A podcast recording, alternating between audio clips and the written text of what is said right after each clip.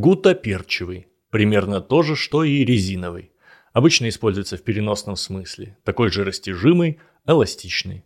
Гуттаперча с малайского языка – это сок растения перча, из которого и делали некое подобие резины. В таком виде слово пришло в Европу, а оттуда уже к нам. Сейчас изделие из гутаперчи хуй встретишь, а слово еще живет.